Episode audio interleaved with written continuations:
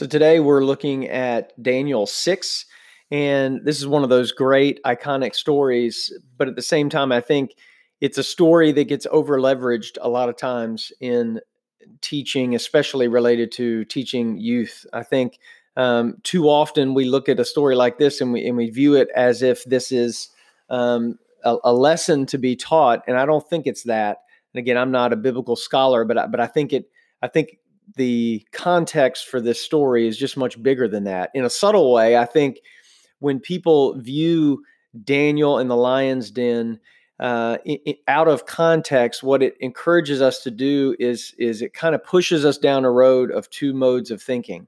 Number one is that you know um, if if we act well and we act good and we do our part, and then God doesn't act the way we want Him to act, and doesn't save us from the lion's den like he does Daniel, then um, then we feel like God's forgotten us. Um, and, and this is kind of the birth of the question: Why do bad things happen to good people?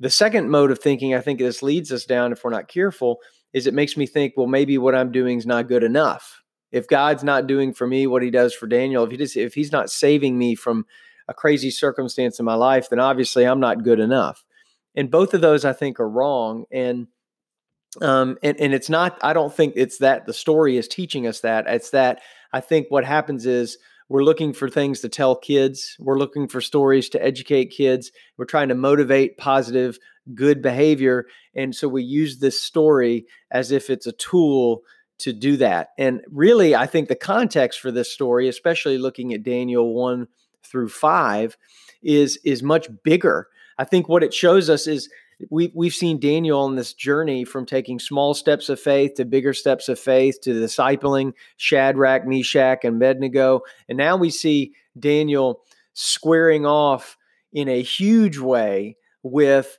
a problem or a circumstance. And I don't think this is uh, the intent of the author to communicate that if we act right, God will act right. I think it's the opportunity to communicate to us that when we get into relationship with God and we are right with God in that way, God may call us to do some big things. And so I think Daniel was called into this circumstance and he knew what was going on. He knew what he was getting into and he had faith in God because he had faith in God in a lot smaller things earlier. Um, and, and, so I think that's really the bigger lesson here. When we read this story of Daniel in the lion's den, it's not that God saved Daniel, it's that Daniel knew that he was called into this situation because of all the other things that he had done previously. I mean, just think about it.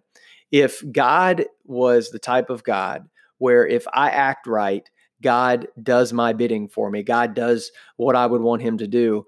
That kind of God is really not that big. That's not a sovereign God. That's not the God that, that I believe in. My God is way bigger than that.